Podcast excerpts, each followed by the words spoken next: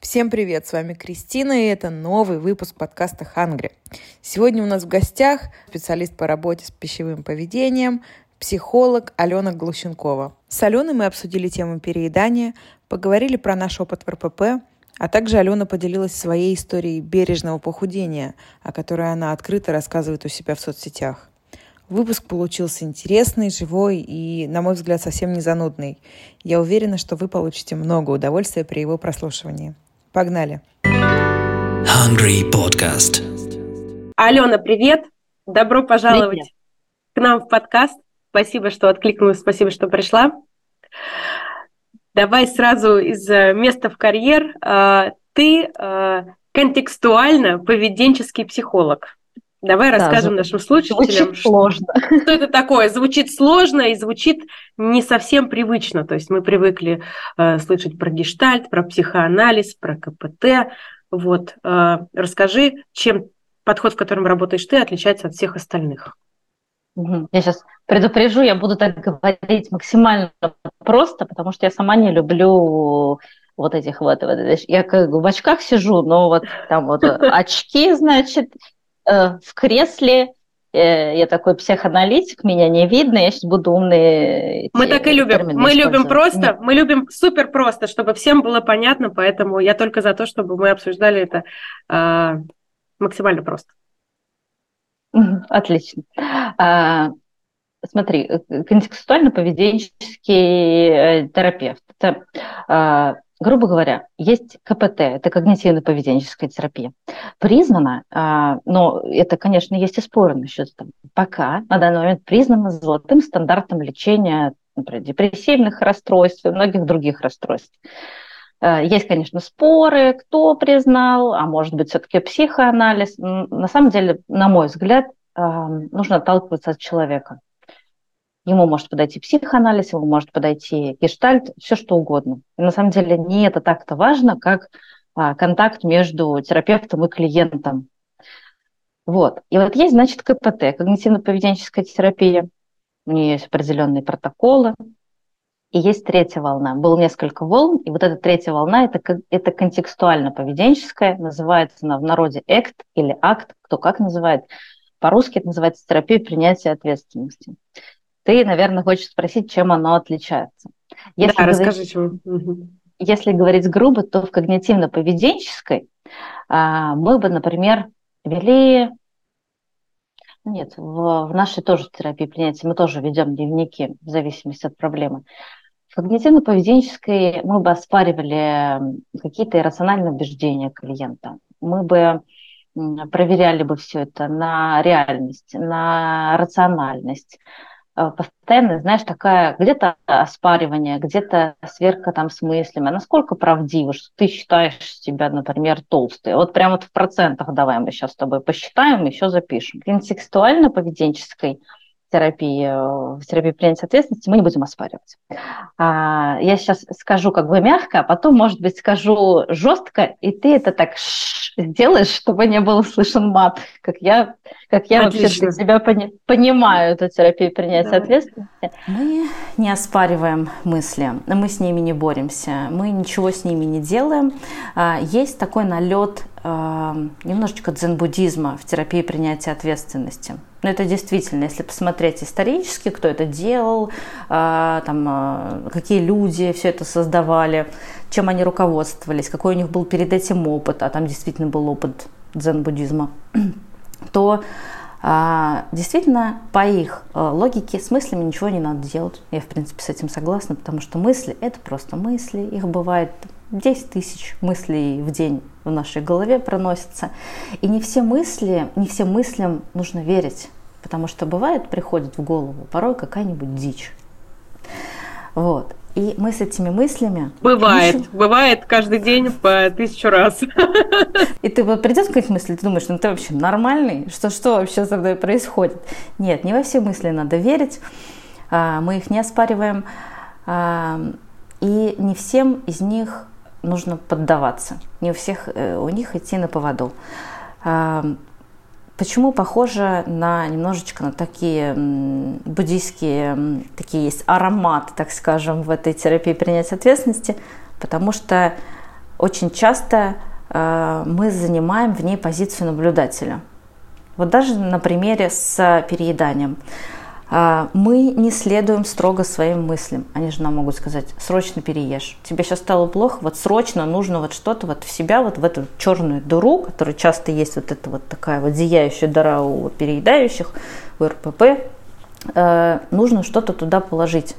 И мы не поддаемся этой мысли, а, например, принимаем позицию наблюдателя, наблюдаем, как, как, как за волной. Эта волна может а, так, быть на пике, эта волна может спадать, но рано или поздно как бы волна тебя не поглощает. Тяжелое на самом деле э, для непривычного пользователя состояние быть в позиции наблюдателя. Все время хочется с этим что-то делать. Но на самом деле а, оно и дает вот это вот ощущение, это вот избитое слово, которое очень много сейчас, где есть осознанность. Я весь такой осознанный, прокачанный. На самом деле осознанность – это как раз пребывание в моменте и пребывание в позиции наблюдателя. Что я не сразу же бегу вперед за своими позывами, желаниями, мыслями. Вот как-то так. И, а теперь жестко, значит. Согласно терапии принятия ответственности, мы, как бы сейчас сказать, мы не будем думать ни в процентах, никак, насколько вероятен, например, наш страх полететь на самолете или там еще что-то сделать, попробовать э, все-таки вылечиться там от РПП и наконец-то начать питаться полноценно и правильно. У многих и этот страх есть. Мы не оспариваем, мы идем в этот страх, наблюдая за ним, наблюдая за своими эмоциями. А, даже есть так как терапия принятия ответственности, на мой взгляд, это такая ассимиляция а, ну не то чтобы лучшего, это, наверное, будет заносчиво, ну да, лучшего, лучшего из, из разных направлений, в том числе из телес, телесно-ориентированной. Мы смотрим, где это чувство находится в нашем теле, и даже этот страх, где он находится. А, и мы делаем все, чтобы наши ценности, а там в терапии идет много работы с ценностями человека, чтобы вот эти наши ценности, жизненно важные, основополагающие, чтобы ни наш страх, ни наши мысли, непонятно как зашедшие в голову, не мешали реализовывать эти ценности, не мешали нам оставаться в контакте с собой. И если говорить жестче, то для меня терапия принятия ответственности звучит так. По пляшем. Вот, ага. Вот. То есть позволять э, признавать, что эти мысли есть, позволять им быть, да, да. Из да, как из зен-буддизма, да. Что да, они есть, ну, идти дальше. Да, как волна, как мысль, да, полно упражнений в этой терапии есть. И представлять э, листочек плывущий э, вдоль по реке или ручейку, сажать на них свои мысли, представлять облака. Все очень интересные, метафоричные, так скажем, психотерапия получается. Слушай, ну я правильно понимаю, что мы как бы не пытаемся активно тогда от этих мыслей отказаться или там сделать так, чтобы их в нашей голове не было.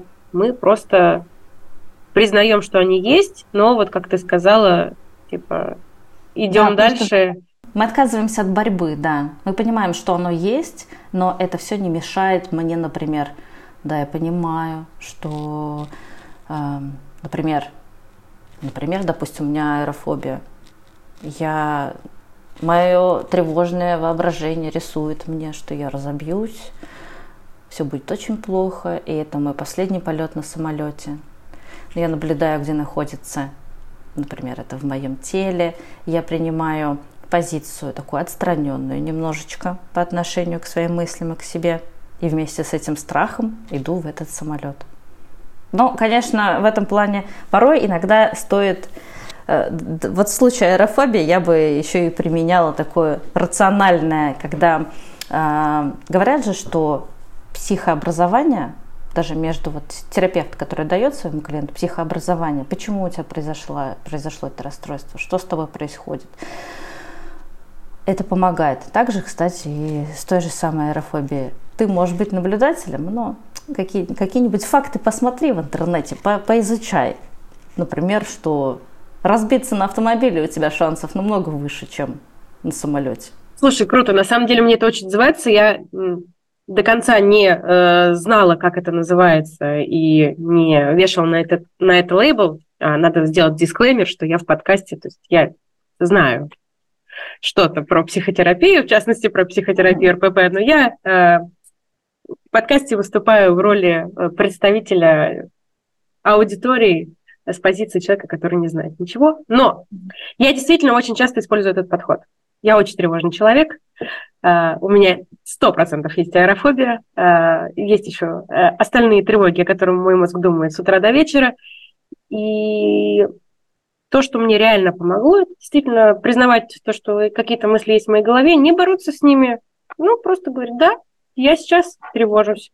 А, значит ли это, что я сейчас не пойду в самолет или не поеду на лифте? в самолет, не увижу своего любимого человека, не испытаю эмоций. Да, это как такое, как, как на весах. На одной твоей мысли, которые тебя ограничивают, и на другое вот это вот что-то намного более важное и ценное. Увидеть любимого человека, наконец-то. Наконец да, да. Ну и статистика вещь упрямая. Действительно, если есть какие-то факты про а, ну, будь то какая, какая-то изолированная тревога или в целом э, что-то, чего вы опасаетесь, можно почитать какие-то факты. Э, хорошо, mm-hmm. скажи, а вот подход, который используется в КПТ относительно тогда пищевого поведения, когда, например, у меня есть страх, что я начну, например, есть э, снова мучное, и завтра же стану на 10 килограмм больше, чем была вчера.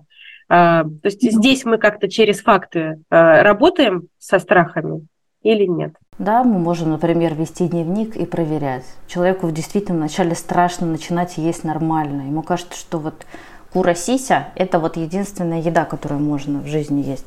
Мы начинаем по чуть-чуть. На мой взгляд, никогда не стоит в омут с головой потому что это сразу же вызывает отторжение. Даже люди, которые ко мне приходят и говорят, что я не хочу, я не могу вести пищевой дневник, хотя мы по факту его ведем совсем не так, как ведут те, кто намочился диетами и сидел на Fat Secret, подсчет, подсчитывал калории. Мы в первую очередь оцениваем эмоциональное состояние, удовольствие от еды. Вот, то есть как принимаем такую позицию того же самого наблюдателя и с любопытством как бы к себе ведем этот дневник. Приходит человек, говорит, что я не могу все это вести. И мы на какое-то время его не ведем, вообще к нему не подходим. Даже вот без никаких намеков. Потому что, опять же, о чем я говорила, что вот сразу в омут с головой не надо. Э, не будет никакой терапии, вряд ли что-то получится. И Насчет э, того, что человек боится есть мучное. Да, мы прям по чуть-чуть, понемножку, начиная с мысли, а что если представить, что ты вот это вот ешь. И по чуть-чуть, потом это, возможно, записывая, мы смотрим. Э, опять же, очень много дневников, очень много э, того, с чего можно повести в КПТ. Мы смотрим, оправдалось ли это или не оправдалось, какие у тебя были ощущения после того, как ты съела вот этот кусочек мучного есть мы делаем какую-то гипотезу, что вот я боюсь мучного или чего угодно остального, да. потому что. И дальше мы просто опытным путем смотрим, насколько это утверждение правдиво.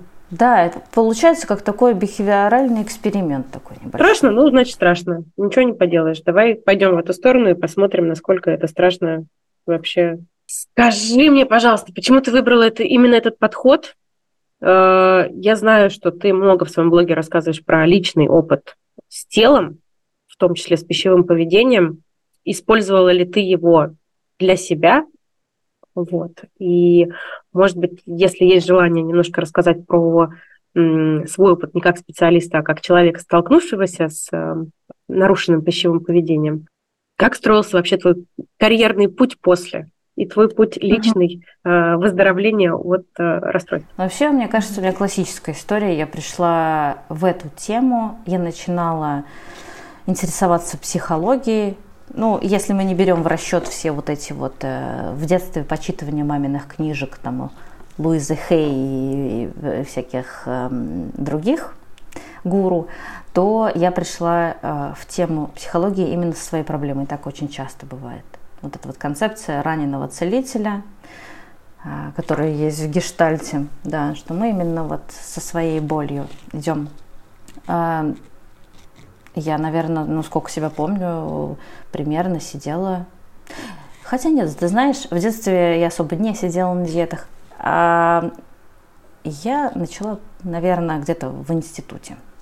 И это, опять же, доказывает, как социум влияет на, на тебя, как наше окружение на нас влияет. Все были помешаны, все мое окружение, на том, как выглядеть прекрасно, стройно, звонко. Вот. И примерно тогда я и присела на первые диеты.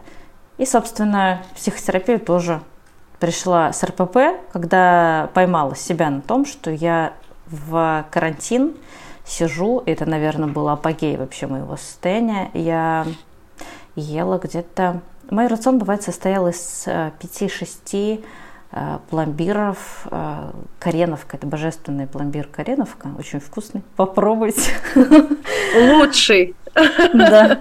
5-6 пломбирчиков в день, и все. Почему только это? Ну, потому что что, я буду тратить, что ли, драгоценные калории на куриную грудку, и вот на это я лучше съем вот самое вот вкусное, что вот затыкает дыру в душе, и прям так приятно становится. Даже как раз такие приятные быстрые углеводы сразу разлетаются по крови, сразу дают хорошее настроение. Вот. Я поняла э, в карантине, что я стала жестко переедать, потому что я не доедала всевозможных микроэлементов. Вот. Но я продолжала упорно сидеть, есть 5 э, чебупелей в день, э, фужерчик вина, ну или вот 5, 5 мороженых. Вот, вес, да, вес начал расти потом, потому что казалось бы, ну продолжает есть вот эти пять мороженых, укладываясь в свою калорийность. Что, там маленькая, что ли? Все в Fat Secret написано, вся эта калорийность. Организм сказал, пошла-ка ты в баню. И я начала очень жестко переедать. Там уже пошли брикет мороженого, а, шли пачки чипсов, было несколько эпизодов булимии, когда я наедалась, просто там пузо было огромное, такая, боже, какое я дно просто. Ну и, собственно, собственно, когда я поняла, что я начинаю полнеть, казалось бы, от яблок, хотя очень... Почему мне так казалось? Потому что многие эпизоды переедания происходят как будто в затуманенном состоянии и ты не помнишь, что ты ела. Я поняла, что что-то не то. Я начала изучать эту тему. Какая-то случайная девушка у меня в блоге мне скинула ссылку на Жень Донову. В общем-то, Женя все и началось. Женя, привет. Женя, привет. Да, я знаю, что она была у тебя тоже в подкасте. С нее все началось. Так потом я узнала про школу а, школу питания, даже не, не питания, я уже даже забыла, как называется, школу Жени Медглинской. Угу. Я в нее пошла, я ее прошла, я начала на себе все это применять. Мне вся эта тема очень заинтересовала. А, после этой темы я прям а, реально заинтересовалась темой бодипозитива, феминизма, вот этого всего. А, Слушай, и, класс. Да, и все. И потихонечку я поняла, когда поняла, что я помогла там, самой себе, но это же опять, это было, если сейчас кто-то думает, что вы можете сами себе сделать операцию, это не так, потому что я в той школе, я проходила и группу, и с нами работали, и параллельно у меня было несколько сессий с психологом. Собственно, это не получится у вас сделать самой себе операцию. Нет, сто процентов.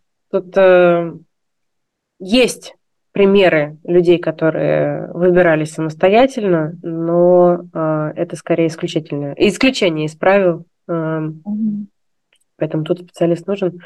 Скажи мне, а блог ты вела до того, как э, ты столкнулась с РПП? Вообще вела ли ты блог? То есть э, когда ты да, я вела, стала? Я вела блог. Я вообще изначально журналист по профессии и вела. Мой первый блог, это, наверное, был э, в 6 лет я начала писать, занимала, там, побеждала во всяких в моем небольшом городке писательских конкурсах.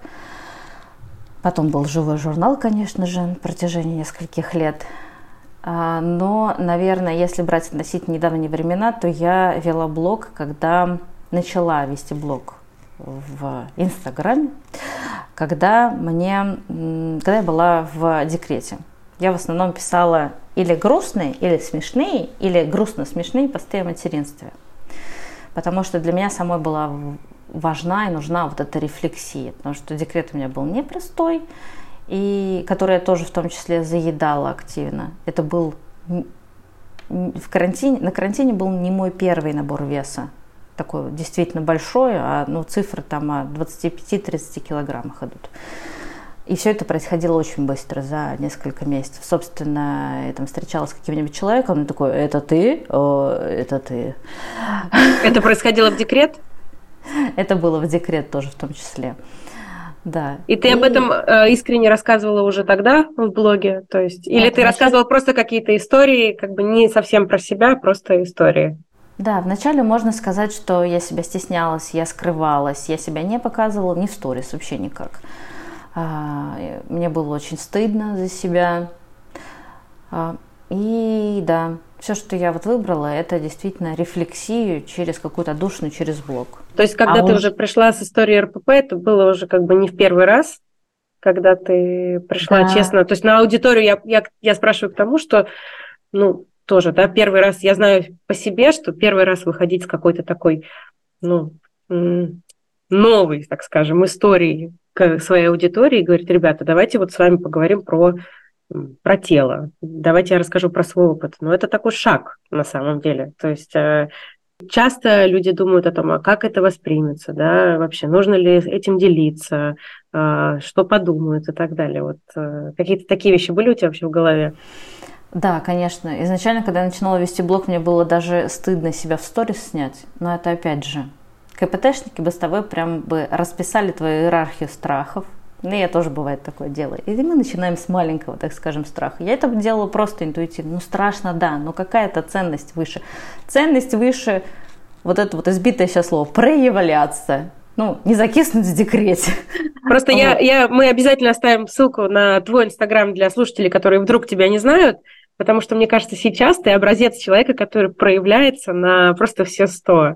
Спокойно Спасибо. выражается в сторис, спокойно себя показывает, ярко себя показывает. И правда, когда заходишь на твою страницу, ну, как бы ты заряжаешься этой энергией, что вообще вот, ну, э, ну, типа, мы пляшем, I'm sorry, я, я это тоже замажу, но э, так и есть, понимаешь? И э, это классно. И я думаю, что когда ты себя так проявляешь, когда ты привык, привык к такому уровню проявления, а, люди вокруг тоже начинают больше как бы уважать тебя как целостную личность какую-то и понимать, что вот ты это ты, и это то, как ты хочешь себя проявлять. Если ты себе даешь на это разрешение, все остальные как бы тоже к этому разрешению да, присоединяются. Присоединяются, да. А, да, да. И это действительно, мы это часто об этом слышим в теории, но попробуйте вот это ощутить на практике, когда реально есть такая самоценность, что, ну, конечно, мы не можем жить в вакууме, и, да, какие-то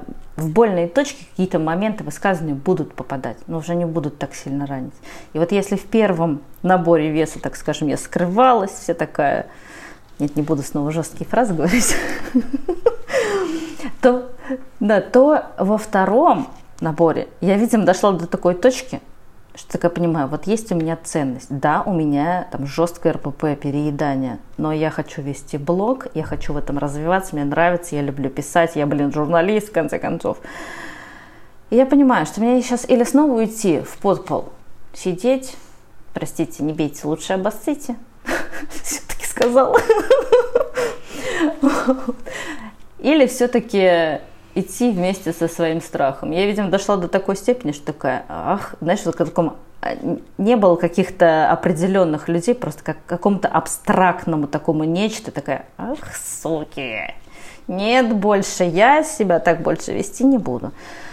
И да, и я помню прям дни, наверное, когда я сразу вышла, стихийно родилась рубрика «Бонжорно», где я показывала женщин в теле, женщин седовласых, женщин с какими-то видимыми там, дефектами внешности, акне, витилиго, разные. И я начала получать хейт от тех, кто был подписан на постоянно худеющую Алену, на постоянно такую вот, вот оп, сделать такое скромненькое или обольстительное сторис, там, хи-хи, привет. Вот, я прям помню, что э, было много такой, что, что происходит? Ко мне даже заходили мамы моих подруг и ставили просто такие, ну там, не знаю, блюющие смайлики. Ты серьезно? То есть, типа, Да, просто... да, ну, мамы да. Ну, ну жестко. Мамы, не делайте. Они, Мамы подруг. Они подумали, я уверена, они подумали, что я сошла с ума. Они какое-то время потом за мной наблюдали, как бы, ну, может, ее в дурку упекут. Что, что она себе позволяет вообще? С ума сошла там, что ли?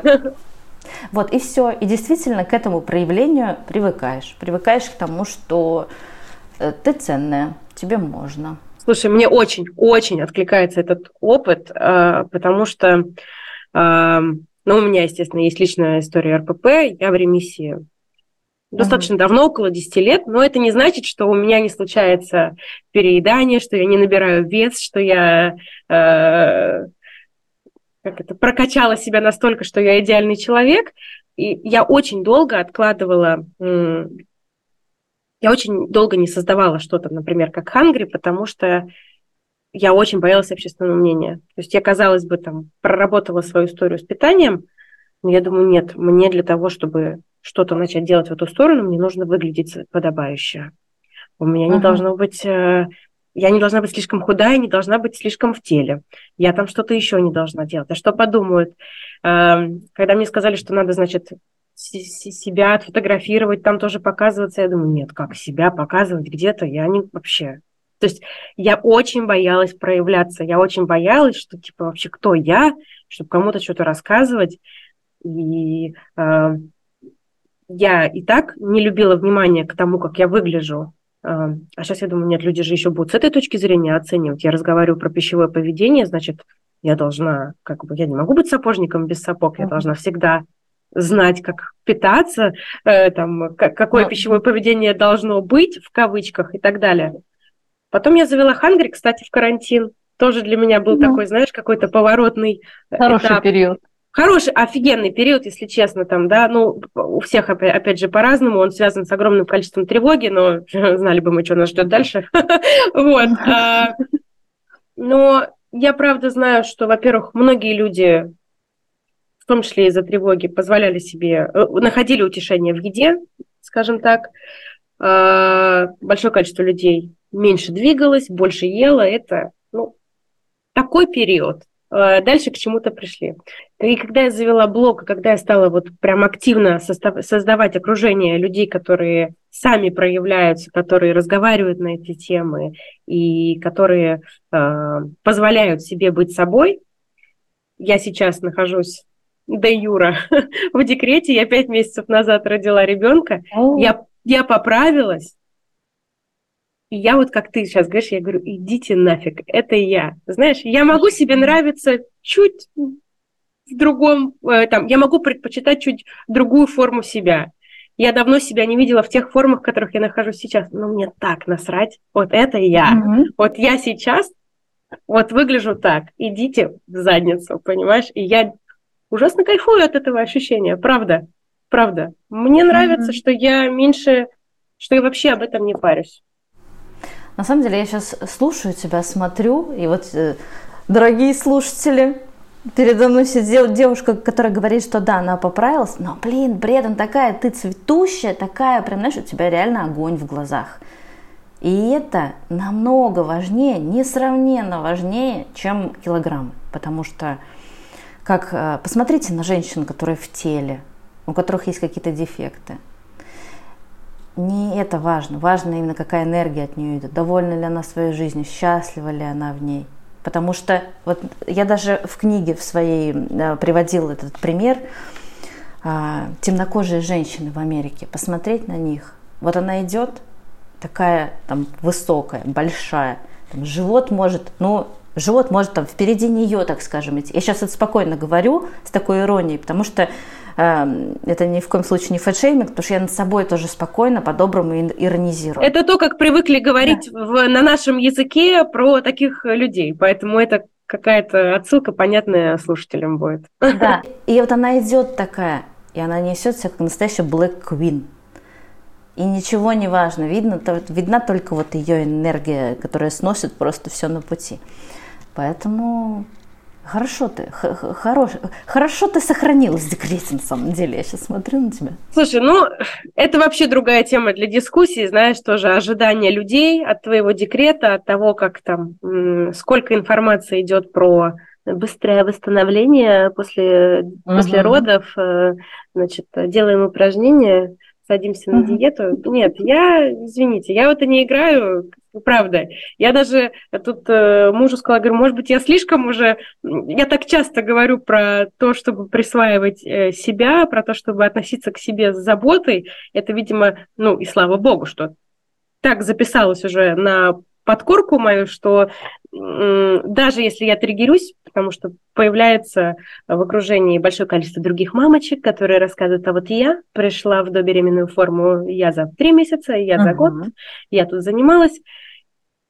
И первый импульс как бы вступить в эти переговоры, потом думаешь, да нахрен оно мне надо вообще, ребят, окей, у меня свой путь. Восстановились, да. супер, я где-то здесь на другой орбите думаю про другие более интересные вещи. И хорошо, что не вступаешь, потому что если у человека не болит, он не будет никому ничего доказывать, что он э, весь такой его точка зрения там только правильная. Зацепились с тобой за историю с карантином, вот, и хочу вернуться к теме вообще переедания и как часто люди обращаются к еде для того, чтобы совладать с какими-то своими переживаниями. В частности, Очень, да, тревога, страх, э, может быть, иногда просто усталость. Э, да вообще что угодно. Я знаю, что это могут быть как положительные переживания, так и какие-то отрицательные. Ты много говоришь про переедание у себя в блоге. Вообще с чего начать работу с перееданием, да, как его распознать и, может быть, как с этим работаешь ты? Это очень часто. И на самом деле в эпизодических перееданиях нет ничего страшного. Мы все э, социальные существа, мы все, бывает, переедаем на э, праздники там, с любимой бабушкой, например. Но кто-то это делает постоянно, потому что как же обидеть бабушку? А вот себя обидеть можно. А кто-то это делает эпизодически. Мне кажется, первое, с чего стоит начать, а, ну, вы явно не пропустите, что у вас постоянно идут переедания у вас будет увеличиваться вес, вы не будете влезать там в свою одежду, вы моментально там заметите, потому что вы идете за новый, новым размером одежды. И мне кажется, первое, с чего можно начать, это самостоятельно попробовать пофиксировать все моменты, когда вы начинаете, там, вы переели. Лучше, конечно, это делать с э, сопровождением психолога. Он вам скажет там правильный алгоритм, подберет для вас лучшие инструменты. Вы можете сами. Например, простой инструмент, заводите свой личный приватный э, канал в Телеграме и расписываете. Вот то, когда вы приняли пищу, только, пожалуйста, не расценивайте это как, опять же, fat secret. Мы не ведем это для того, чтобы там похудеть, взять себя в руки. Нет. Это в первую очередь для того, чтобы помочь себе. С таким любопытством к себе отнестись с вниманием, с заботой. Потому что если у вас есть эта проблема, значит, вам точно нужна помощь. И первый шаг, который вы можете сделать, это начать, например, вести вот этот вот дневник, указывать эпизоды переедания, указывать, а, даже можно, знаете, поиграть со шкалой голода сытости. Там, от нуля до пяти, где ноль, это ты совсем там был не голодный, опять это зверский голод.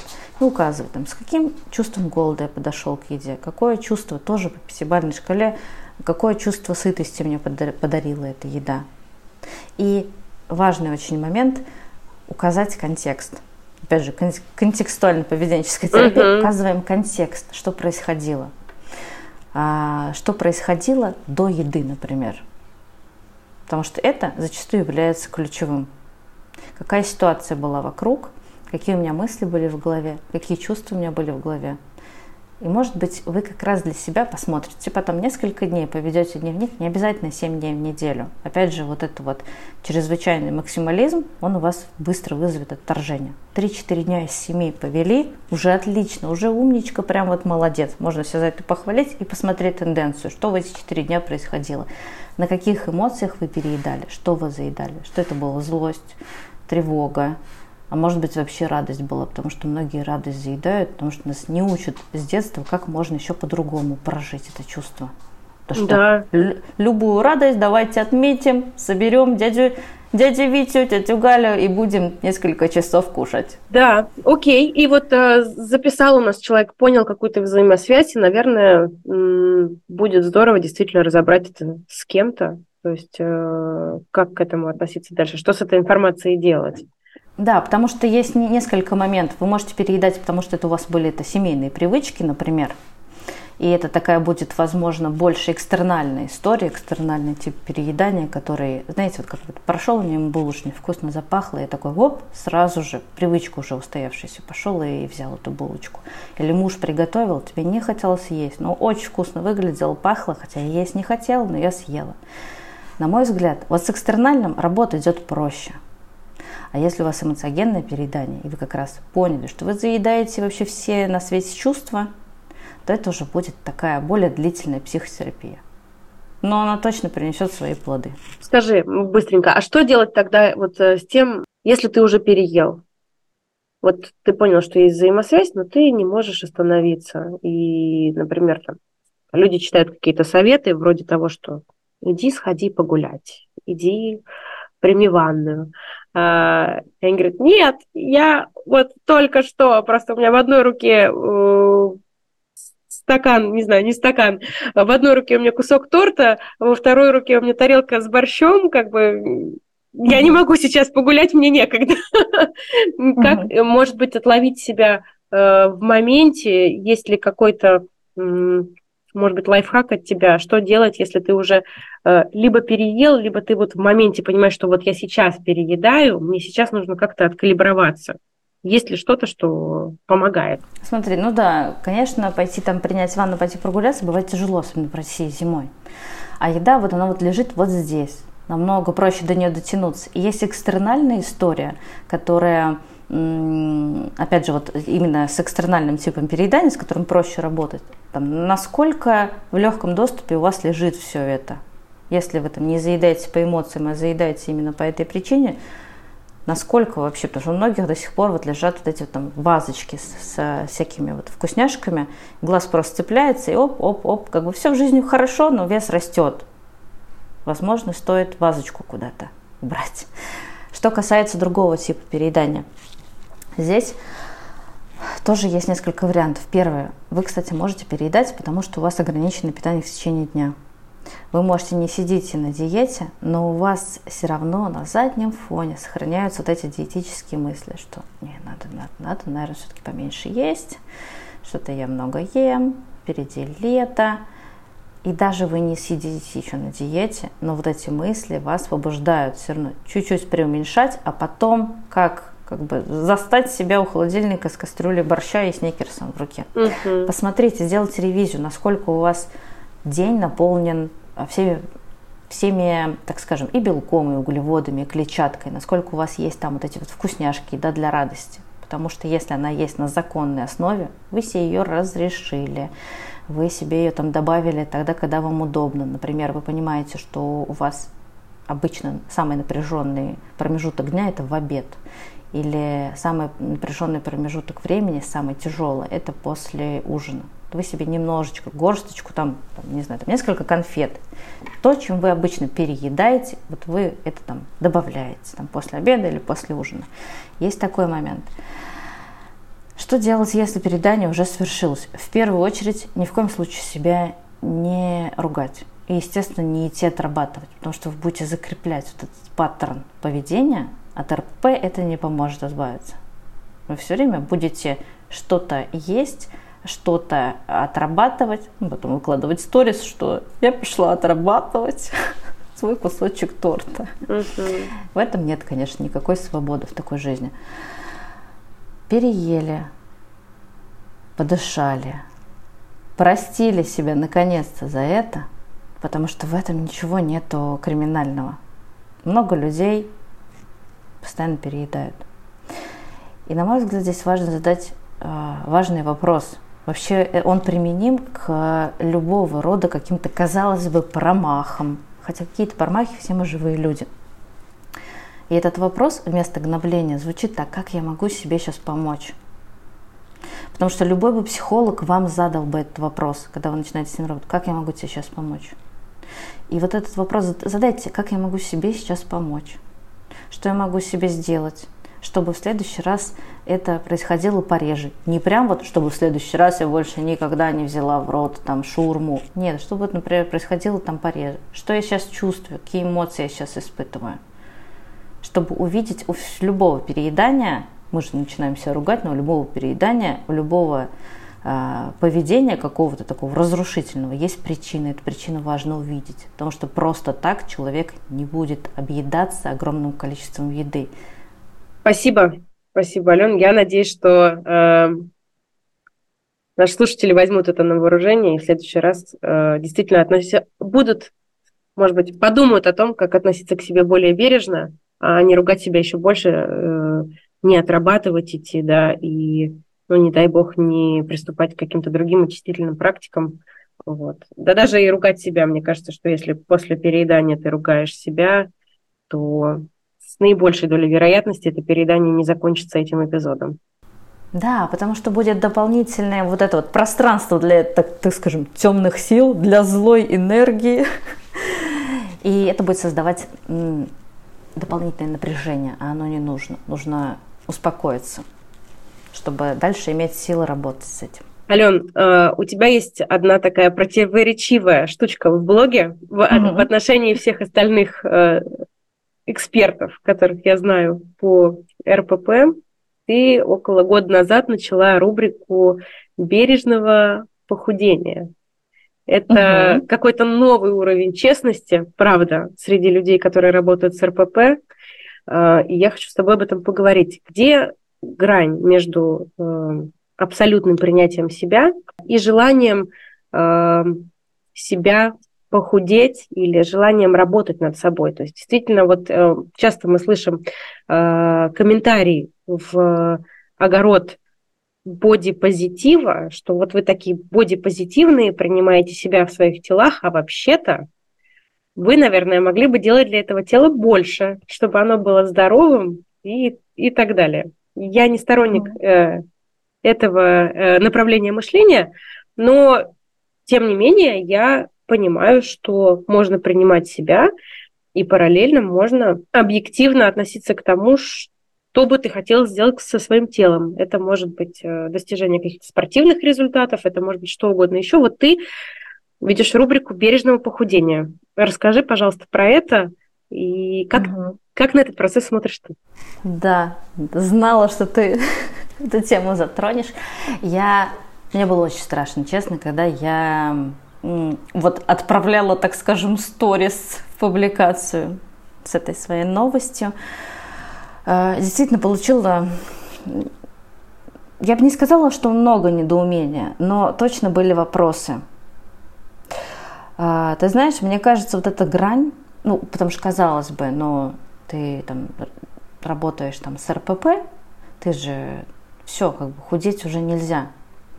Я не согласна с этим. Я согласна с тем, что здесь нужно отталкиваться, опять же, э, если не брать такой радикальных э, терапевтов по работе с РПП, такие все-таки тоже есть, которые даже там, э, если женщина, ну, совсем как бы, ну, ну, нужно, медицинские показания, ну, нужно действительно худеть, и там что-то там зашкаливающее, они бы, например, советовали, что нет, не надо. Все-таки я стараюсь, э, я и пришла к этой теме с похудением, с тем, чтобы посмотреть как бы на себе, как на эксперименте, но не на таком упоротом эксперименте, все, сейчас буду худеть. Нет, как бы все эти знания все равно никуда не денешь, и весь этот опыт, что у меня там был. А на таком все-таки бережном эксперименте, возможно ли это? параллельно получила образование нутрициолога. И как бы не такое, знаете, сейчас мы вас полечим, уберем паразитов э, и глистов. А действительно Детокс. доказали... Да, у, доказ... у доказательного, очень мягкой женщины, очень адекватной, а, которая знает специфику работы с РПП.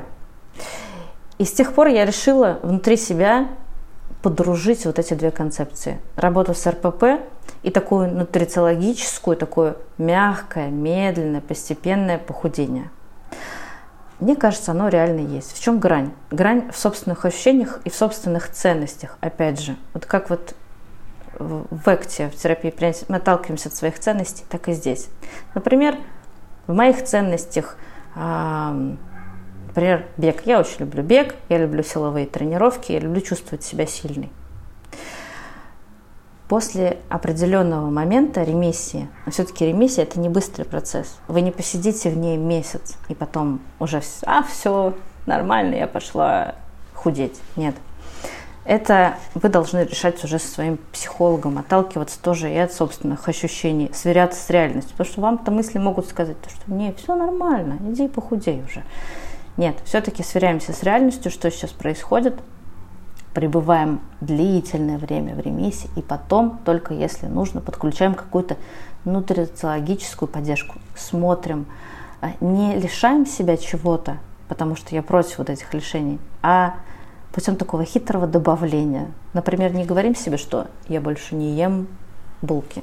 Нет. А что могу я добавить? Тогда, если не урезать, а добавить я могу, например, больше вкусных фруктов, вкусных ягод, овощей. Вот то, чего я себя там лишала, потому что это казалось бы, ну вот смотришь, например, на пачку малины, и кажется дорого.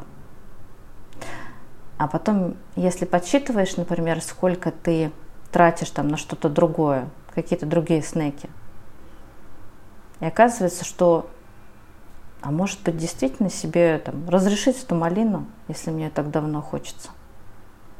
Опять же, очень история перекликается с тем, как люди э, делают себе какие-то, знаешь, э, такие, с понедельника проснулся, и все, теперь я экономлю, не покупаю себе кофе, латте мой вкусненький на вынос, не покупаю себе, не заказываю на Wildberries ничего, все, аскетичная жизнь. Такое постоянное преодоление. И потом они начинают переедать. И казалось, откуда? Ну ты разреши себе вот это вот. Зачем ты у себя вот это отнимаешь? Потому что психика не может быть в постоянном напряжении, она точно будет из чего-то брать. И ты эти же деньги, которые ты забрал у себя оттуда, ты тратишь, например, на переедание. Бывают такие истории. Это не всегда, но бывает такое тоже. Так, мы с тобой говорили о похудении, да?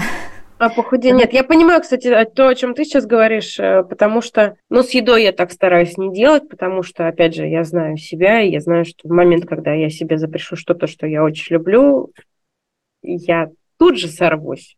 И uh-huh. другой вопрос, что, может быть, я как-то себя быстро на этом отловлю, но я с этим не играю. Но около, тема около еды, например, я обожаю кофе. Я обожаю э, какой-нибудь латте, uh-huh. капучино, все что угодно. И у меня им, я люблю процесс сходить и купить кофе вне дома. О, У меня да. есть кофемашина, но для меня ритуал сходить в кофейню, взять э, стакан с собой и пойти прогуляться со стаканом кофе, вот в этом что-то есть. Это то, что делает меня счастливой. И каждый месяц, когда я подбиваю траты и вижу, сколько я трачу на кофе в стаканах, я говорю себе, все, кофе латте для меня закончилось. Это слишком, э, слишком круто тратить столько денег на кофе. Но потом, как ты говоришь, в момент, когда я себе это э, запрещаю, ну, если я прям совсем молодец, и я держусь один день. Но в целом, даже этот один день, я так страдаю, я понимаю, угу. что потом меня сорвет на что-то другое. Да, потому что твой, твой любимый кофе лат, это знаешь, как э, раньше да и сейчас тоже, если стол шатался, вот целый стол там в советском, подкладывали там маленькую кусочек газетки и латте, возможно, это тот вот кусочек газетки, который декрет, материнство, девочки, блин, ну это тяжело, это не, не розовые пони и бабочки. Вот этот кусочек газетки, возможно, держит вообще всю психику, так скажем. И тут, тут надо все-таки, да, если есть возможность, не смотреть, что да, там кофе латте, у меня там выходит в месяц, я не знаю, там 8 тысяч рублей. А смотреть по большей ценности, что, блин, оно делает меня счастливой. Оно дает мне время наедине с собой. И вот этот момент эстетства, он же тоже важен в пищевом поведении. Я сижу, я смакую, я, блин, даже могу закрыть глаза, могу какие-то оттенки вкуса почувствовать, что там, какие нотки есть, карамельные, ореховые, ягодные в этом кофе. И я могу это медленно цедить, наслаждаясь вкусом, отмечая свои ощущения в теле, отмечая ощущения на языке. И это очень важно. Вот этот навык в пищевом поведении тоже тренировать. Вот это вот замедление. Я даже своим девочкам говорю, перед каждым приемом пищи выдыхаем, замедляемся. Даже полно медитаций на осознанное питание перед. Замедляем, выдыхаемся, все, для нас ничего не существует. И гаджетов тоже не существует. И мы сидим и наслаждаемся просто. Потому что, блин, даже, как сказать, не мы этого достойны, а вот, вот этот момент достоин вот нашего присутствия. Вот такое, знаешь, такое, может, скажу чрезвычайно что-то, но такое королевское отношение к жизни. Да, да, это, это точно про гедонизм. Это могу ли я без этого кофе? Скорее всего, да. А, нужно ли? Да, Скорее всего, да. нет. Не так много вещей приносит не так много удовольствия. Таких доступных вещей, понимаешь, как просто взять и потратить угу. 300-350 рублей на стакан кофе. Да. А Отвлеклись, но да, да, да, насчет да, похудеть. Да, да, Ты знаешь, не всем нужно после ремиссии худеть, вообще далеко не всем. А, мы же часто еще хотим же вернуться в те в свои 50 килограмм до, до, до родов, да, которые были. Да, да. А, а вот я, я помню тогда. Да, вот... Я вот советую этого вообще не делать, потому что, скорее всего, опять же, есть вот это понятие точно сетпоинта, веса, к которому тело стремится. При каждом моменте, когда вы его решите пробить, и все становится худее и худее, вам будет тяжелее удерживать. И потом откат, вот как резинку долго натягивали, и потом оторвали, и это треснуло у тебя по руке, вам будет больнее. Не всем нужно худеть. Э, в РПП э, работа, большая часть работы еще идет на принятие себя. И действительно может оказаться, что тебе в этом весело и нормально. Да, можно сделать ревизию, что тебе не хватает, чтобы чувствовать себя в нем более уверенно. Ну, оказывается, например, мне не хватает выносливости. Но выносливость можно тренировать физической активностью, которая по душе. Угу. Да, возможно, бег там, ну, не подойдет. Лучше там, не, чтобы не страдали там суставы, коленки. Выбрать что-то другое. Очень много физической активности, которые можно, можно себя так ласково, мягкого, мягко направить. Танцы, плавание, силовые, не знаю, бачата, все что угодно. Поэтому, если ты остался... Я знаю, кстати, много терапевтов по РПП, которые находятся в большом весе они приняли осознанное такое решение. Учитывая тяжесть их РПП в прошлом, они себе отдают отчет, что э, в их случае лучше не, не идти снова, не идти в похудение. Да, я согласна, и тут физическая активность э, для меня это не про физическую активность на результат, а физич, физическая активность как процесс. Потому что абсолютно многие знают это ощущение, даже после одной тренировки, когда ты выходишь ты чувствуешь, что твое тело королева. только что...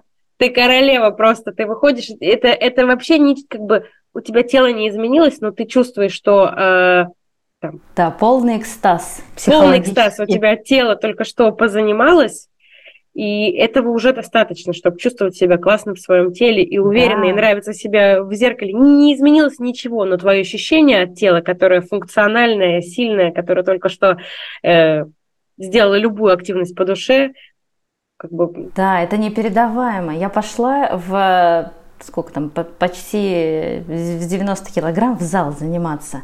То есть, значит, меня помнили люди в зале, когда я 50 килограмм занималась, у меня ножки так подгибались на приседе, тоненькие. И, значит, 90. И это обалденное тоже чувство это на самом деле более обалденное, чем когда ты занимаешься вот этим конвенциально приемлемым весе. Потому что ты реально, у меня с тех пор в блоге есть слово самчиха. Кто-то говорит, что оно грубое, а по мне вообще реально женщина, которая может все, может все себе позволить, но как бы не все ей нужно.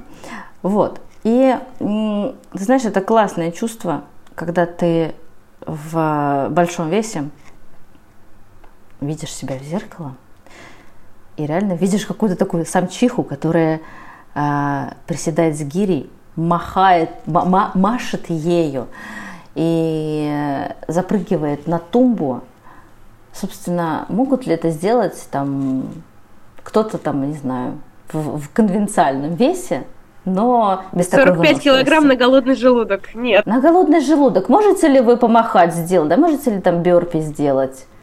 Четыре подхода по 16 вот этих махов 16-килограммовый гирей. Да я сомневаюсь. А у самчиха может. Можете ли сделать? Может быть, можете, но можете ли вы не упасть в обморок голодный после этого?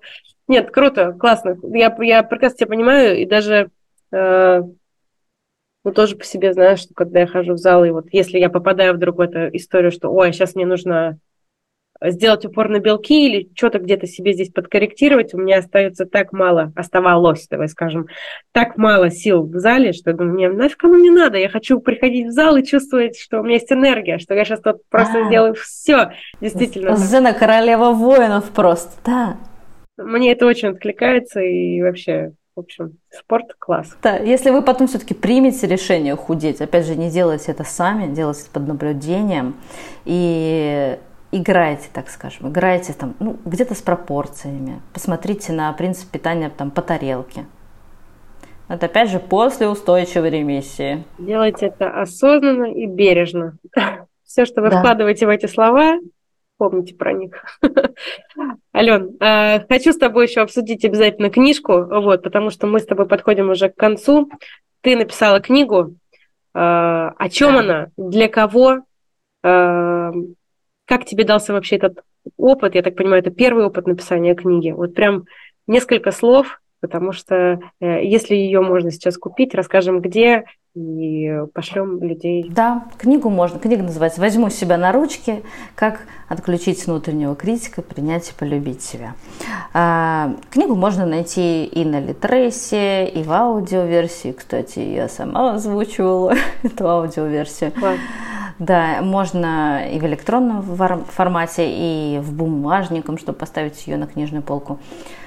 Wildberries, Озон, Читай город, э, ну, во всевозможных, наверное, сейчас магазинах есть книга о том, как наконец-то относиться, начать относиться к себе по-человечески. Вот так, если сказать. Вот так как вот родилась идея? Как родилась идея написать А из блога. Она, она началась из блога, потом я делала воркбук как раз с заданиями для девчонок, которые хотят уже наконец-то обратиться к себе лицом, а не попой.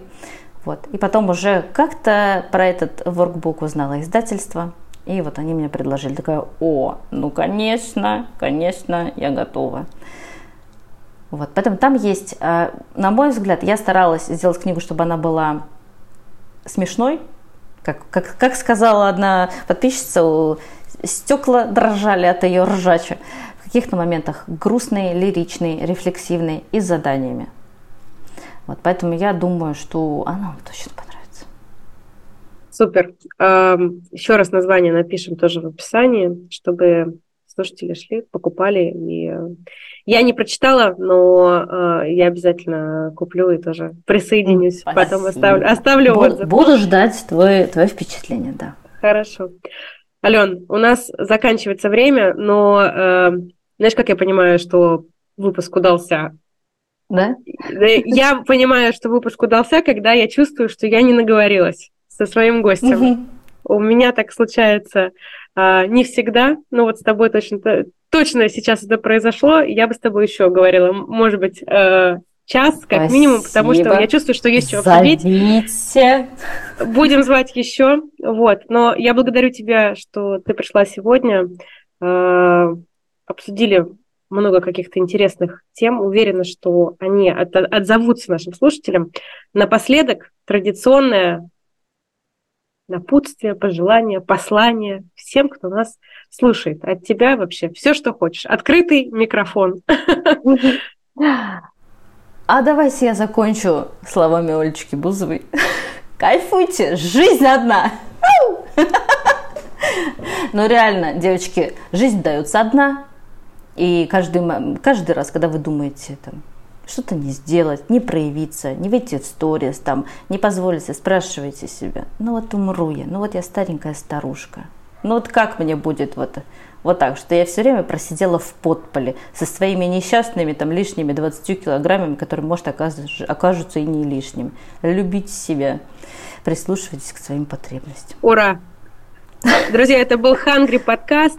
Э, все ссылки на соцсети Алены в описании, ссылка на книгу тоже там. Э, подписывайтесь, читайте Алену, читайте ее книжку, подписывайтесь на каналы Hungry. Всем пока. Hungry Podcast.